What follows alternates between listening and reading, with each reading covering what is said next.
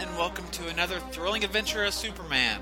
This is episode number 11 for the show, and after our detour into the newspaper's last episode, this time out we're heading back to the world of comics for Action Comics number 10. My name is Michael Bradley. I guess it would be helpful if I introduced myself. I'm your host, and I want to thank everyone for joining me for another episode. I hope that you're all doing okay. The last couple weeks have been pretty hectic with me, with extra work at my job and some family issues that have come up, but I'm doing pretty good. I have also spent quite a bit of time over the last few weeks in the planning stages for a new project that I'm involved in. I really can't say too much more about it right now, but hopefully announcements will be forthcoming soon. I don't really have too much else to say by way of news or announcements. Just as a reminder, if you happen to miss last episode, I appeared on an episode of Charlie Niemeyer's Superman in the Bronze Age. You can find Charlie's site at supermaninthebronzeage.blogspot.com. I was on episode 14, which discussed the Superman comics from the month of October 1971. So I highly encourage you to not only check out that, but all of Charlie's back episodes, because Charlie puts together a good show, and if you enjoy hearing about Superman's Golden Age adventures, then you might like hearing about his Bronze Age ones as well. So, once again, that address is supermaninthebronzeage.blogspot.com. Alright, so, Action Comics number 10. It was released sometime around February 7th, 1939. The cover, with its March 1939 date and 10-cent price, once again features Superman. This is his third appearance on the cover of the book, and it's a much stronger cover than the last one. The art is by Joe Shuster, and it shows Superman leaping through the sky and battling a fighter plane. It's probably inspired by a similar scene that happened in Action Comics number 2. Superman is punching the front propeller of the plane, and its left wing is already shattered into pieces. It isn't the strongest or most iconic Superman cover. You know, there's no background to speak of other than the cross-hatching from the inking, but it's a fairly dynamic image, and it's really great to see Superman back on the cover of the book again. The Superman story inside was written, as always, by Jerry Siegel and illustrated by Joe Shuster. The Grand Comic Book Database also again credits Paul Aretta as chipping in on the art, and Vin Sullivan is credited as editor. Our splash panel in this comic is very iconic. It shows Superman mid-leap, sort of hovering in mid-air with the city spread out below him. Most fans with even a passing interest in comics will recognize this image as the cover of Superman number 1. But wait, we haven't gotten to Superman number 1 yet, you say. As a matter of fact, no, we haven't. That won't come for another 3 months in comics time. From what I've read, and we'll talk about it more when we get there, but it's my understanding that Superman number 1 was thrown together pretty quickly. Knowing that, it's not as surprising as one might think, but it's still interesting, and I'm sure it would come as a surprise to a lot of fans that the cover was lifted from a previously published comic.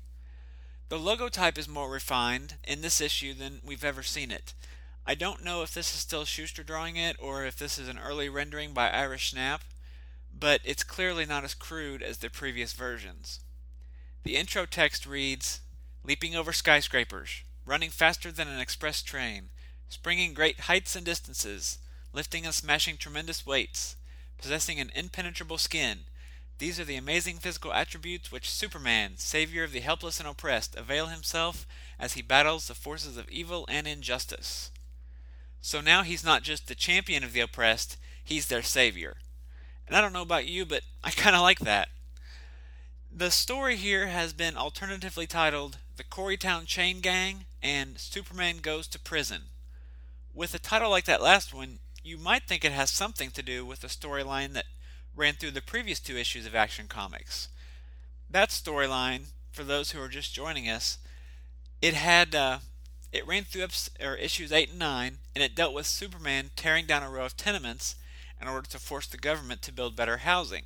This caused him to be branded as a public enemy by the police, and in issue 9 we had a hijinks-filled episode with two bumbling detectives chasing after the bounty on Superman's head. So, when you hear Superman goes to prison, you might think, hey, they catch Superman and they're gonna, toss him in a slammer. What a great way to follow up on the story they've been building, right? Unfortunately, should you think that, you would be wrong. No! This story has absolutely no connection to the previous, and there's not even a reference now, or forevermore, about Superman's status as a wanted man. That plot is just simply dropped. And unfortunately, that's not my only problem with this story, as we are going to see. The story begins with a call being made to the still nameless editor of the Daily Star, alerting them to a news tip about at a certain address. The chief admits that it's probably just a crank call, but sends Kent to look at it. Thankfully, the Star has both the staff and the funds to send reporters on wild goose chases because, as it happens, it turns out that there actually is something to this. When Clark arrives at the address, he's hurried inside by the man that called. The man proceeds to tell Clark that he's got a story that the world simply must hear. A tale of shocking terror, horrifying cruelty, unbelievable brutality. No, it's not an EC horror comic. After making Clark promise that his anonymity is secure, the man rips open his shirt Superman style. Well, we've not really seen Superman do the shirt rip thing yet, but maybe this is where he got the idea? Anyway, the man rips open his shirt to reveal his chest covered in welts and scars. He explains that he received them under the whip as part of the Quarrytown chain gang, and that it's only one of the many forms of torture the prisoners there suffer. Starvation, sweatboxes, crowded living quarters, Justin Bieber videos.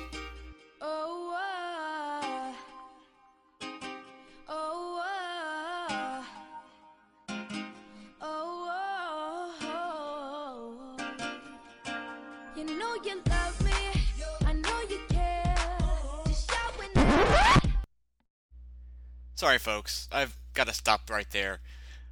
I like to have fun on this podcast, but there's some jokes that even I won't subject you guys to. So, with that said, back to the show.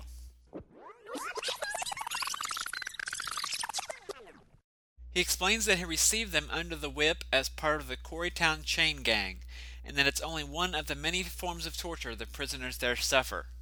Starvation, sweatboxes, crowded living quarters. How does this guy know all this? Because he suffered these as well, before he escaped. He then reveals his identity as Walter Crane, escaped fugitive. He tells Clark that the Daily Star needs to print a story about the terrible conditions at the prison, so that the public will call for reform. So Clark agrees, and since he clearly has a disdain for the law in general, doesn't bother taking the escaped fugitive back to prison, or any authorities in general for that matter. Hopefully Crane isn't a serial killer or anything.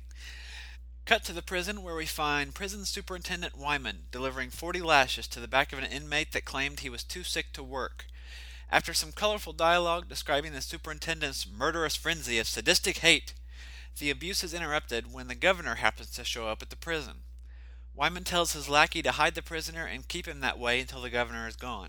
Wyman puts on his happy joy face and greets his, quote, good friend, unquote, but Governor Bixby reveals the reason for his visit, showing Wyman the article in the Star. This ruffles Wyman's feathers, and he throws a little tantrum, calling the article a blasted dirty lie. He offers the governor the chance to speak to the prisoners himself and to ease his conscience. He escorts the governor over to a group of men busting rocks and tells them if they have any issues with their treatment, now is the chance to speak up. One prisoner starts to, but another stops him, warning that Wyman will kill him, slowly, if he does. With his concerns squelched, the governor takes his leave. Shortly, Wyman's lackey informs him that the prisoner he was abusing earlier has died from his wounds. But Wyman doesn't care. There's a newspaper story to deal with, after all. After some mustache twirling, Wyman and his lackey decide that Crane must be responsible, and Wyman decides to pay a visit to the Star himself. 2 days later, Crane shows up at the Daily Star offices. Yeah, 2 days later. Which kind of makes you wonder how an article in the Star is going to do much to affect policy at a prison that's, 1,000 miles away, but whatever. Wiley claims that the story is libelous and demands that they run a retraction, but the editor says that they got it from a good source and they are standing by the story. Wyman presses more and demands to speak to Clark, and the editor admits that he can oblige him on that point. So Clark comes in and Wyman bullies him a bit. Clark refuses to reveal his source, but Wyman says that he knows it was Crane. He then reminds Clark that harboring a fugitive is a crime, and Clark could likewise be tossed in jail if he doesn't reveal Wyman's whereabouts. After a helpful bit of narration that Clark is keeping to his cowardly persona, Clark blurts out Crane's address. Don't! Wyman and Clark go to the address, and as soon as Crane opens the door, wham! Wyman punches him dead in the face. Wyman gives him the business not just for escaping, but also for smearing him in the paper. He then grabs him and tells him there's a sweatbox with his name on it back at the prison. Crane pleads with Clark, who can only hang his head and apologize. Another punch to the face from Wyman, and I guess Wyman takes him back to Quarrytown. It doesn't really say, but the next time we see Crane, he's at the prison. Later, back at the Daily Star's offices, Clark is moping about. His co-workers all shun him. Not Jimmy Olsen threatens to quit if Clark isn't fired. Lois is cruel to Clark, telling him to stay away from her. Okay, well, Lois pretty much acts like herself here, but the point is that all of Clark's co-workers are upset that he revealed his source. So the boss corners Clark and chews him out for a bit for revealing his source, but Clark explains that he had to reveal Crane's identity. He says it is impossible to convict Wyman without proof, so he had to risk the scorn of his co-workers and allow Crane to be caught so that Wyman would become more confident than ever that he's untouchable. Clark proposes going undercover at the prison to get photos of the conditions and the tortures to finally seal Wyman's doom once and for all. The boss admires Clark's moxie, wishes him the best of luck, and tells him to get out there and get that story. Later that evening, Clark switches to his Superman clothes and runs to Quarrytown. The next morning, Clark, in a disguise, is tooling about Quarrytown in a junk car that he somehow purchased sometime between late night and early morning. He happens to see Wyman driving down the road headed towards him. He intentionally rams Wyman head-on, thankfully not killing him in the process. As Wyman gets out, Clark picks a fight with him, saying that it was his fault, then giving him the good taste of knuckle sandwich when Wyman argues the point. A policeman on a cute little motor scooter that I'm pretty sure he stole from one of the clowns back in issue number 7 happens to drive by, and Wyman demands that Clark be arrested for assault and battery and bad driving. Yes, bad driving. If people could really be arrested for bad driving, there would be a whole lot less automobiles on the road. I'll tell you that much. Anyway, Clark, who we find out is going by the name Tom Daly, is taken to the court in Quarrytown, where justice is a mockery. Justice moves as swift in Quarrytown as it does in San Monte, because Clark, or Tom, or Superman, whoever, is immediately sentenced to 6 months in prison as part of the chain gang. Clark mocks the sentence, and Wyman says he'll have to beat that orneriness out of him. As Clark arrives at the chain gang, Wyman orders that he be immediately taken to the stocks. More than an hour later, much to the surprise of Wyman and his lackey, Clark isn't showing any signs of being tired or in pain. Clark smirks and tells Wyman it's awfully nice to let him just relax all comfortable-like in the stocks while the rest of the prisoners are slaving away. This gets Wyman's dander up, and Wyman demands that he be let loose and taken to the rock pile. Wyman hands Clark a hammer and tells him that he's got a half an hour to smash a huge pile of boulders. 5 minutes later, with minimal effort, Clark has finished the job. After some smart remarks, Wyman gives Clark another pile of rocks, this one twice as big, and Superman smashes through those just as effortlessly. Then politely asks Wyman if he could have some more rocks. There's a quick panel that shows the inmates are generally unhappy with the food, and the next thing you know, it's evening. After everyone has gone to bed, Clark sneaks out, gets by the guards, and leaps over the wall. He then runs back to Quarrytown, puts on his costume, and grabs a camera, and runs back to the camp. It doesn't say where in Quarrytown he stashed his stuff. Maybe he got a hotel room or something? I don't know. It doesn't say. Anyway, once back at the camp, Superman begins snapping photos when suddenly he notices a figure dashing across the prison yard. It's Crane, making another escape attempt. The guards fire at him and actually do hit him, but all the gunshot wound does is help him by knocking him over the wall, because the next thing you know, Crane is on his feet and running for the safety of a nearby swamp. Wyman releases the hounds, literally, by setting loose a pack of bloodhounds to track down Crane. The sound of the animals chasing after Crane distracts him, and he winds up getting stuck in a bog of quicksand. Superman, who had also followed Crane, shows up and wades into the muck. As Superman pulls him free, Crane faints, so Superman slings him over his shoulder and trudges through the bog back onto solid ground. Just as they reach the surface, the lead bloodhound attacks Superman, but Superman ducks, leaving the dog to jump into the quicksand. Superman then ignores the dog's cries, leaving it to die for, only doing what it had been trained to do, and runs back to the camp with Crane under his arm. When they get back to the camp, Superman just leaves Crane, who has now been shot and traumatized and who knows what else, in the middle of the prison yard for Wyman to find. It's part of the plan, sure, but it doesn't seem like a particularly good plan, because later we find that Wyman has found Crane, tied him to a post, and is flogging him while Superman hides in the bushes taking pictures. At least Superman feels some remorse at this point, because he says he hates to stand idly by, but, quote, it's for the best. Anyway, after the flogging is done, Wyman ignores Crane's plea for mercy and food and tosses him into the sweatbox and begins taunting him with a plate of food. And the manner that he's taunting him in can really only be described as stopping just short of sticking out his tongue and yelling, na na na na na na.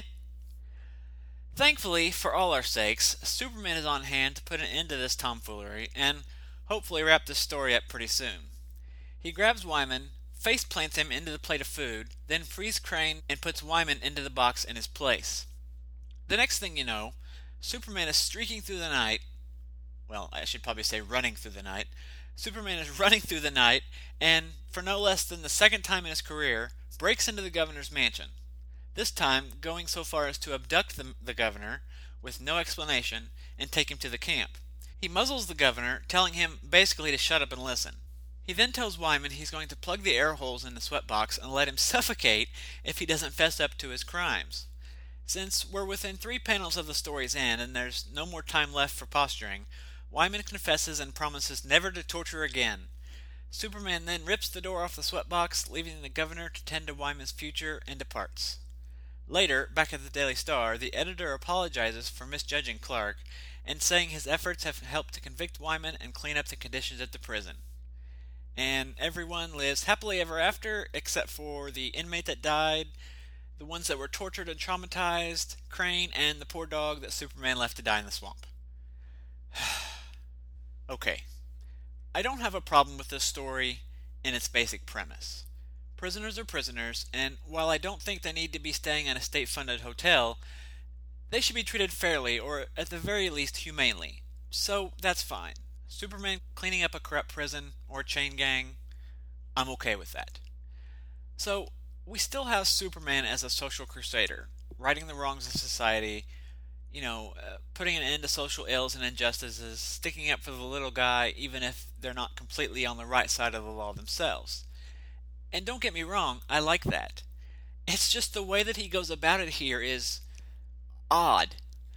Going undercover at the prison is fine, but why not go to the governor first and say, look, we have reason to believe Wyman is abusing his authority, we want to go undercover, yada yada yada. What I get from the dialogue between the governor and Wyman early in the issue is the governor's not corrupt, he's just too trusting of how things look on the surface. On that note, though, I think it's funny that after, 10 issues, and he's broken into the governor's mansion twice? But, again, there's got to be an easier way to bring these things to his attention. Sure, the first time in Action Comics number 1 there was a time issue, but here the threat wasn't as imminent. Then there's Superman leaving Crane in the prison yard. Yes, I know it was for the greater good or whatever, but here's a guy that's been tortured, shot, traumatized by dogs, not to mention being unconscious since he fainted, and Superman leaves him out as bait for a trap. Again, there's got to be a better way for Superman, the Man of Steel, the guy that's impervious to bullets and all that, to deal with these problems. And I'm bothered by the fact that Superman just left the dog to die. It's a dog. He was doing what he'd been trained to do, sniff out escaped prisoners. And Superman just leaves him to die in the quicksand. It just seems like a very heavy-handed story. It reminds me a lot of the Blakely mine disaster story from Action Comics number 3 and its heavy-handedness. This was is overall a better story than that one, but the bluntness of it really weighed it down. There's absolutely no subtlety whatsoever to Wyman. Not that the villains so far have been incredibly nuanced, but this guy is just Evil McEvilson. On the brighter side, Siegel seemed to inject a little more personality and character into the Daily Star's editor this time. That's a character that's basically just been warming the seat so far, and I can't help but wonder if this is the beginning of making him into a supporting cast member. It's going to be a little while yet before he gets a name, but I really don't remember what's done with the character between then and now, so it's going to be something to keep an eye on. Shuster's art isn't the strongest here, but it's passable. He got to draw some different things this time out with the automobile wreck and some changes at scenery, etc. The dogs look a lot more dog-like than the pony-like creature that was supposed to be a dog in the circus issue. A couple of the panels give me the impression that he was experimenting or wanting to experiment with some different angles and more creative panels. This issue, I think, really shows that the 8-panel grid forced on them hurts the issue.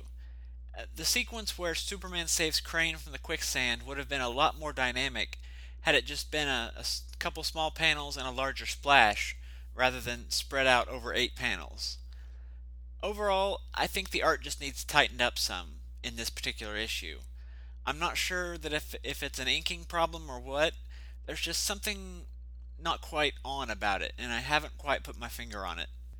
Superman spends quite a lot of time out of costume this issue, but for the few pages that we do see him in it, the shield is the inverted yellow triangle with the big red S in the center. So that's 2 issues in a row.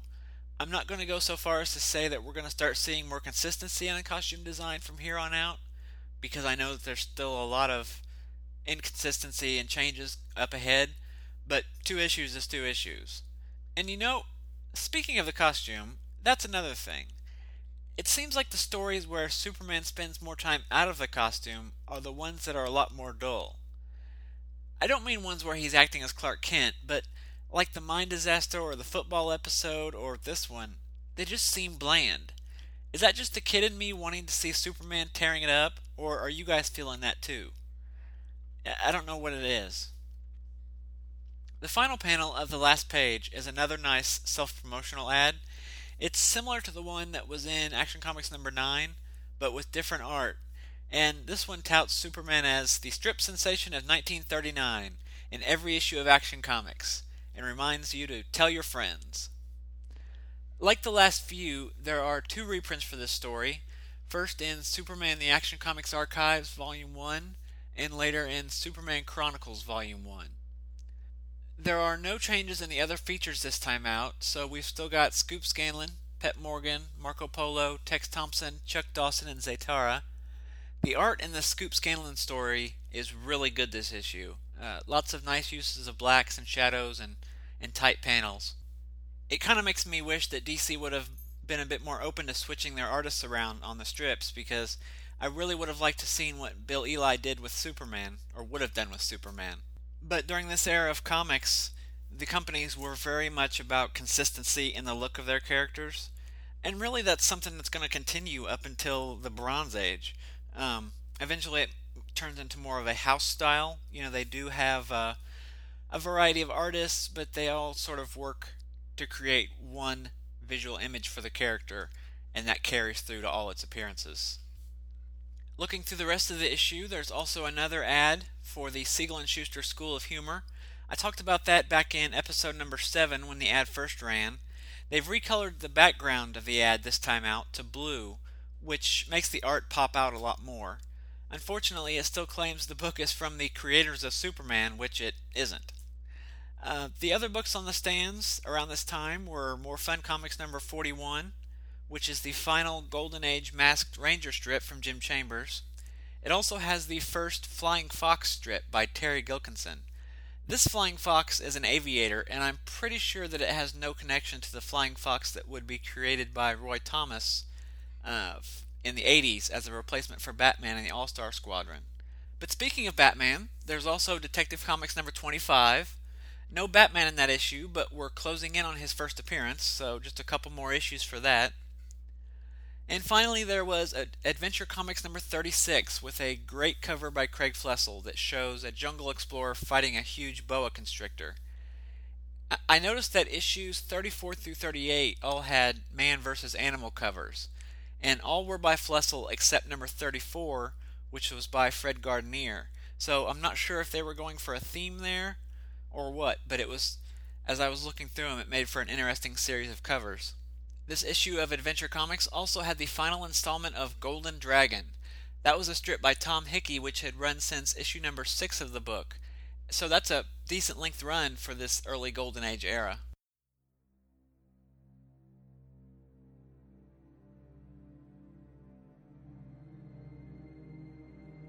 Okay, let's get this show on the road, gang.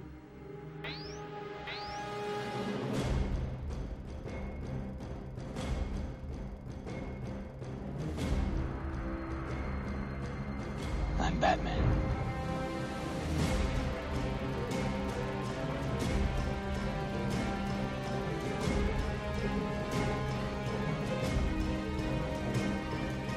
This looks like a job for Superman.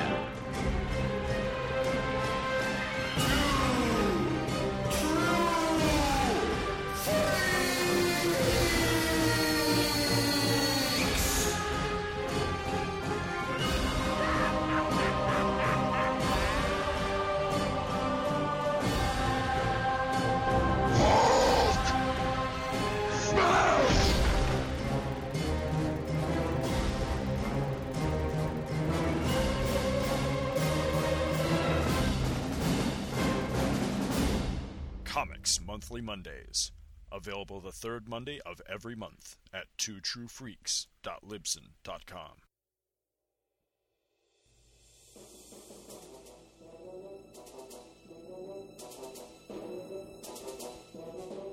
Coming October 31st, 2010, Superman Forever Radio, a new weekly podcast which will focus on Superman and his family of comics, movies, television shows, cartoons, radio shows, and more. Featuring the latest news, reviews, and the latest and classic adventures of the Man of Steel, an in-depth look at a variety of topics throughout Superman's 70-plus years of history. Join host J. David Weider every Sunday for Superman Forever Radio, coming October 31st, 2010. For more information, go to supermanforever.com.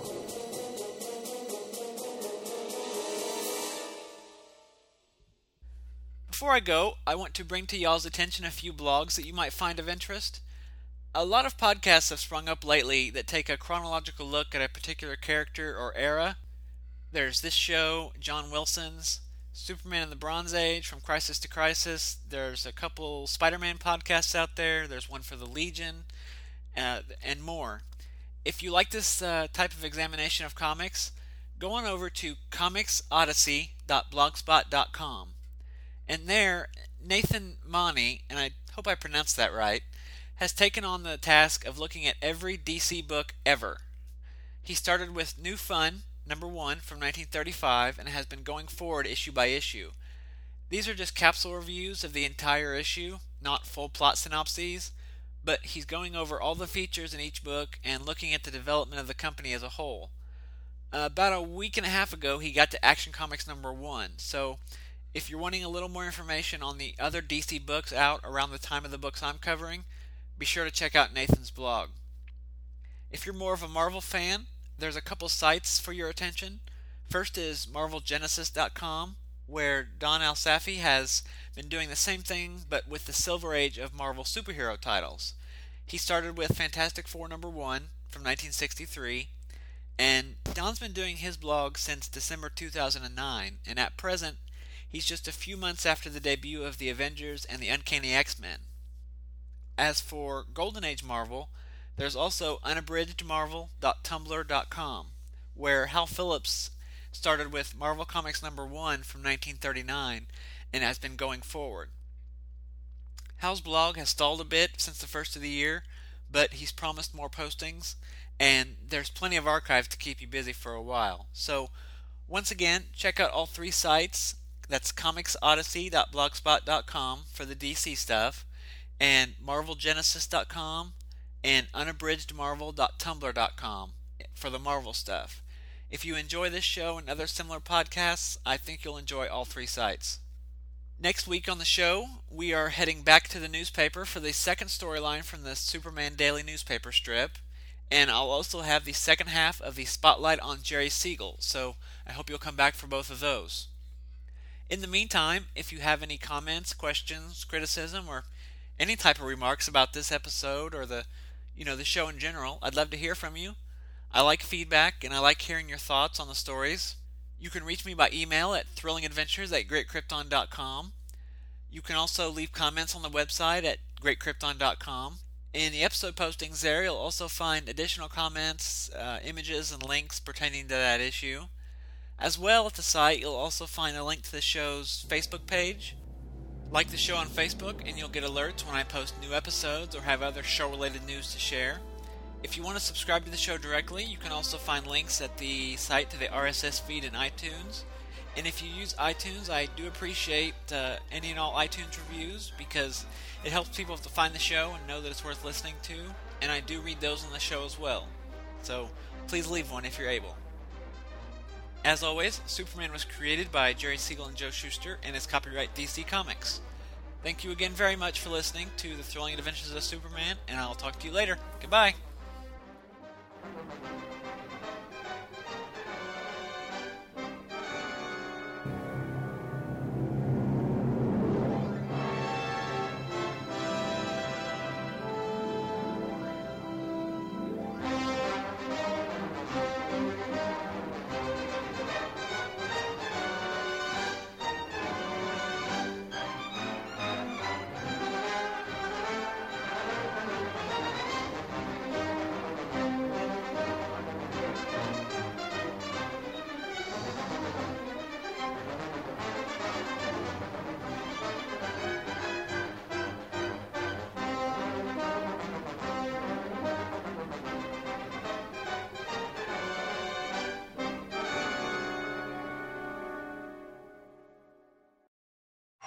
Reminding you, help control the pet population. Have your pets bathed or neutered. Good night, everybody.